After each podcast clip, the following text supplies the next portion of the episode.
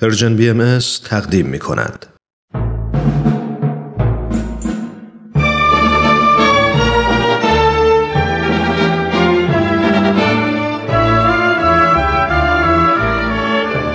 رادمردان جاوید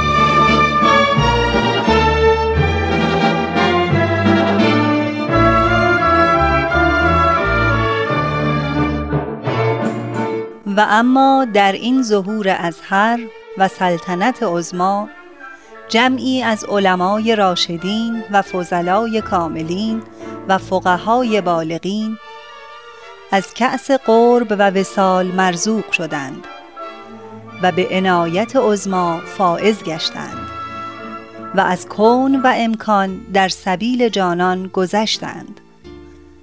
همه اینها محتدی و مقر و مزعن گشتند برای آن شمس ظهور به قسمی که اکثری از مال و ایال گذشتند.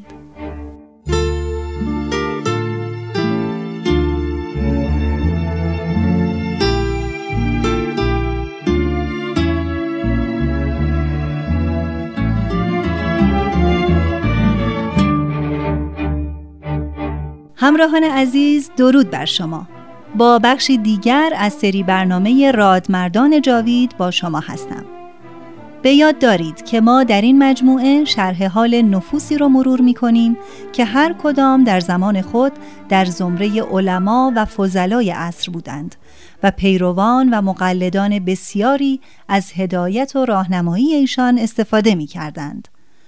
آنان اشخاصی ادالتجو و اهل انصاف بودند به نحوی که با شنیدن خبر ظهور جدید از تحقیق و جستجو دریغ نکردند و تلاش کردند تا آنچه را خود یافته بودند به دیگران هم عرضه کنند. دوستان این مجموعه به بیان بخشی از تاریخ ناگفته و چشم پوشی شده میهن ما ایران می‌پردازه. در چند برنامه گذشته سرگذشت پرماجرای جناب ملا محمد علی زنجانی ملقب به حجت را شنیدید. امروز این شرح حال رو دنبال می کنیم. من ترانه هستم و از شما دعوت می کنم با ما همراه باشید.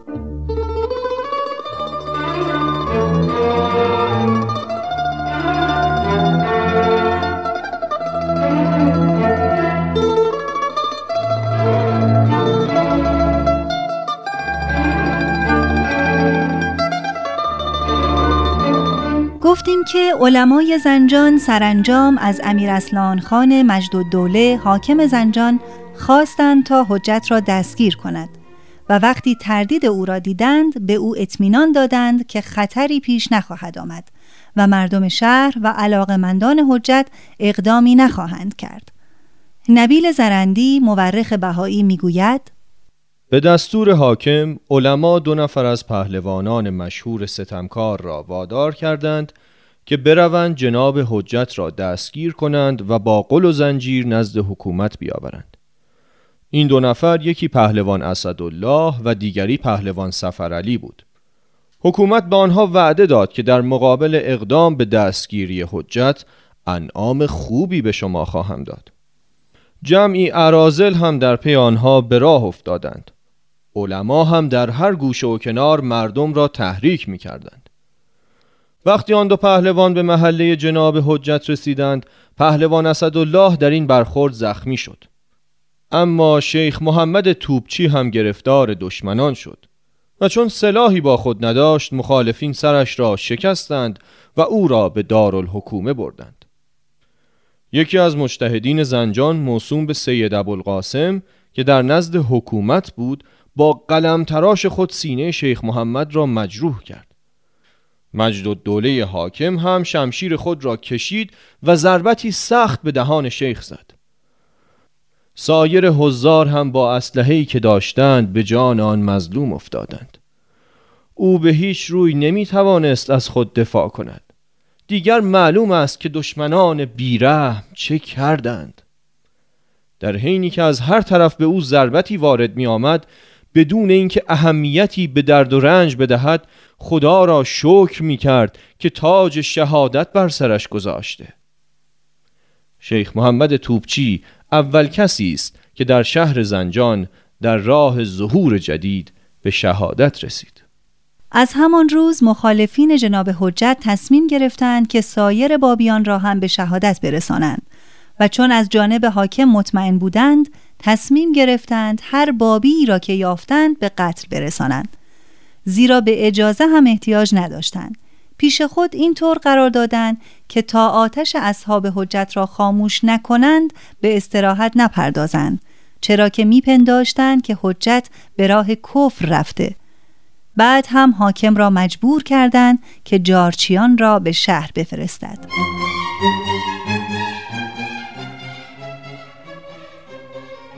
ای مردم بشنوید از امیر اصلان خان مجد دوله حاکم بزرگوار زنجان که فرمود هر کس پیروی حجت نماید و به اصحاب او بپیوندد جانش در خطر است.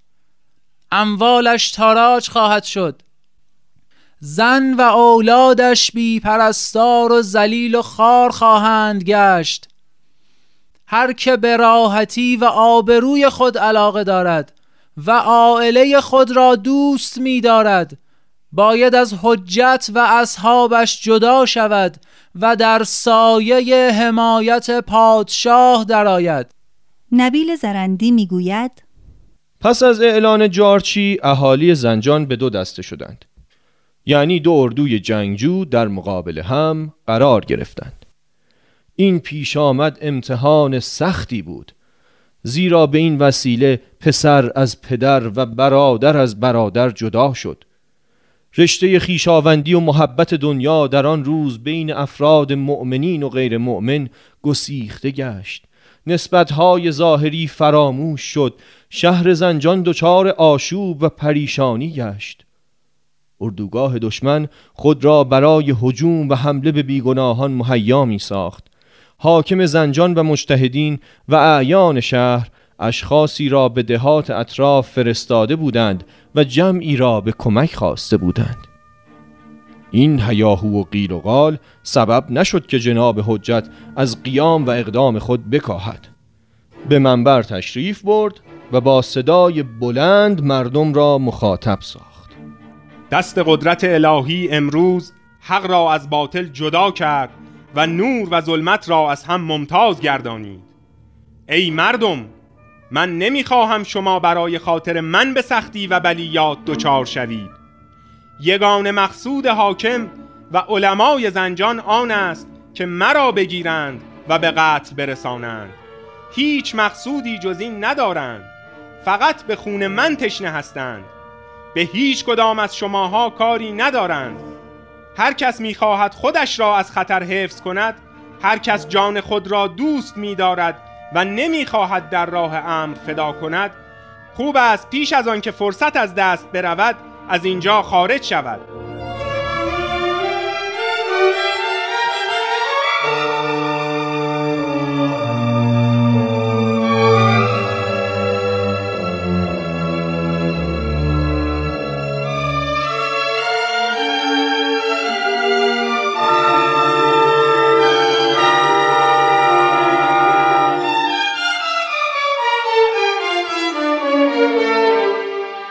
حاکم زنجان متجاوز از سه هزار نفر اهالی دهات زنجان را برای جنگ آماده کرده بود. میر صلاح و بعضی از همگنان او که استراب شدید اعدا را مشاهده کردند از جناب حجت درخواست نمودند که به قلعه علی مردان خان که در جوار محله خودشان بود انتقال کنند زیرا این مطلب به احتیاط نزدیکتر بود به گفته نبیل زرندی جناب حجت موافقت فرمودند و دستور دادند زنان و اطفال و آزوقه و مصارف لازمه را به قلعه ببرند. جمعی در قلعه منزل داشتند. اصحاب ساکنین قلعه را راضی کردند که از قلعه خارج شوند و در عوض منازل خیش را به آنها واگذار نمایند. بنابراین اصحاب خانه های خود را خالی کردند و به ساکنین قلعه دادند و خود به جای آنها به قلعه رفتند. سرانجام تیراندازی شروع شد از همان ابتدا یاران جناب حجت اصرار داشتند تا با حملات قافلگیر کننده حاکم را دستگیر کنند و در قلعه حبس نمایند. اما جناب حجت موافقت نفرمودند زیرا نمی‌خواستند اصحاب جان خود را در این راه از دست بدهند. هرگاه دشمن هجوم می کرد چند نفر از اصحاب از قلعه بیرون می رفتند و آنها را متفرق می کردند. دائما با آنان سفارش می کردم که تا مجبور نشوید به خونریزی دست نزنید. فقط سعی کنید حجوم دشمن را دفع نمایید و مواظب باشید که به اطفال و زنها اذیتی وارد نیاید. ما معمور به جهاد نیستیم. آنها نیتشان هرچه می‌خواهد باشد. ما فقط باید به دفاع مشغول شویم. جهاد جایز نیست. صدر دوله اصفهانی که با دو فوج سرباز آزم آذربایجان بود از طرف امیر نظام معمور شد که عزیمت به آذربایجان را به تأخیر بیاندازد و به زنجان برود و با حکومت زنجان مساعدت نماید. فرمان امیر کبیر به دوله رسید. امیر نظام در ضمن آن فرمان چنین نوشته بود. شما از طرف پادشاه معمور شده اید که طایفه فتن انگیزی را که در زنجان و اطراف آن مجتمع شده اند مغلوب نمایید. قوای آنها را از بین ببرید و از مقاصدشان جلوگیری کنید. اگر این خدمت را به خوبی انجام دادید در نظر شاه خیلی عزیز خواهید شد و مورد تجلیل و احترام سایرین خواهید گشت. از مشاهده این فرمان آتش حرس و طمع صدر الدوله شعله شد. با سربازهای خود فوراً به زنجان عزیمت نمود. حاکم زنجان نیز افراد و لوازم جنگی در اختیار او گذاشت. صدر دوله فوراً به اصحاب هجوم کرد و قلعه را مورد حمله خود قرار داد. سه شبانه روز جنگ ادامه داشت. مدافعین قلعه با کمال شجاعت بر حسب دستور جناب حجت فقط دفاع می کردند و حجوم قوای دولتی را خونسا می نمودند. سپاه حکومتی با آنکه از هر جهت کامل بود هم اسلحه داشتند و هم افراد جنگ آزموده بودند بالاخره از عهده بر نیامد که اصحاب شجاع قلعه را مغلوب سازد و آنها را وادار کند که بدون قید و شرط تسلیم شوند مدافعین از هیچ چیز نمی اندیشیدند گرسنگی و بیخوابی و توپ و تفنگ دشمنان آنها را از دفاع باز نمی داشت. کار به جایی رسید که صدر دوله اقرار کرد که پس از نه ماه جنگ های پی در پی از دو فوج سرباز به جز سی نفر اشخاص بیکاره کسی باقی نمانده من نمی‌توانم آنهایی را که در قلعه پناهنده شده و با چنین روح قوی و توانا مدافع می کنند از پای درآورم. صدر دوله فرار کرد و درجه و مقام خیش را از دست داد و مورد غضب شاه واقع شد پس از فرار صدر دوله مردم زنجان به حراس افتادند ناامیدی از پیروزی باعث شد که دیگر هیچ کس به میل خود به جنگ نمی رفت. فقط سپاهیانی که از تهران به کمک می آمدند وارد جنگ با مدافعین قلعه علی مردان خان شدند. سایرین از ورود در جنگ خودداری می کردند.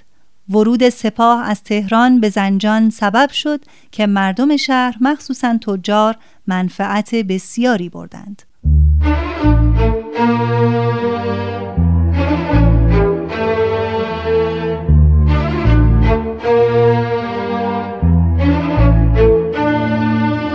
در قلعه از جهت خوراک و لوازم دیگر به مزیقه افتادیم. تهیه خوراکی برای ما ممکن نبود. گاهی بعضی از زنان به بحانه های مختلف خود را به قلعه می رساندن و بعضی چیزها که داشتند به قیمت خیلی گران به یاران ما می فروختن. فقط از این راه بود که گاهی مدافعان قوت غذایی پیدا می کردن. ولی این هم همیشه ممکن نبود. یاران با آنکه گرفتار گرسنگی و دائما مورد هجوم بودند با نهایت استقامت دفاع می کردند. چون یقین داشتیم که قوای دشمن نمی‌تواند ما را مغلوب کند 28 سنگر در قلعه ساختیم در هر سنگری 19 نفر از اصحاب به دفاع مشغول بودند و 19 نفر دیگر به مراقبت مهاجمین می پرداختند و اقدامات آنها را به مدافعین خبر می دادند. دشمنان گاهی شخصی را میفرستادند نزدیک قلعه می آمد و جار می کشید. اهالی قلعه بدانند حاکم زنجان و رئیس لشکر از تقصیر کسی که قلعه را رها کند و به دین اسلام برگردد میگذرند. چون این شخصی می‌تواند سالم به هر جا که می‌خواهد برود. هر کس اینطور کاری بکند پادشاه به او رتبه و مقام می‌دهد. و مورد انعام خیش می‌سازد. شاه و نماینده او قسم خوردند که به عهد خود وفا کنند.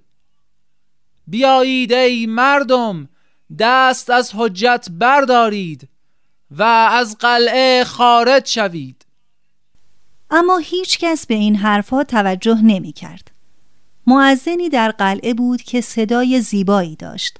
و هنگامی که از آن می‌خواند همه را مجذوب می کرد. به تدریج شایع شد که برخلاف آنچه می‌گویند بابیان کافر نیستند و خدا و پیغمبر می‌شناسند. وقتی این سخنان به گوش مشتهد بزرگ زنجان رسید با کمال جدیت تلاش نمود که فکر مردم را تغییر دهد و به وسایل مختلف و از جمله تقدیم یکصد تومان از امیر تومان خواست که محسن را نابود نماید. امیر تومان نیز به چند تن از تیراندازان ماهر خود سپرد که از کمینگاه محسن را هدف گلوله سازند. سرانجام محسن در حین ادای اذان و عبارت لا اله الا الله مورد اصابت گلوله سربازان حکومت قرار گرفت. آنها گلوله‌ای به دهانش زدند و او را به شهادت رساندند. بلافاصله دستور دادم دیگری از اصحاب برود و از آن را تمام نماید.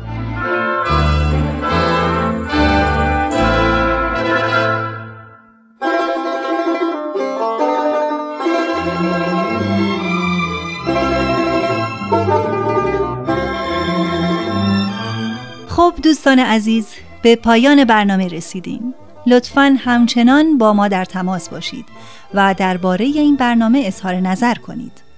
در برنامه بعد دنباله ماجراهای زندگی جناب حجت زنجانی رو پی می‌گیریم. تا بعد بدرود.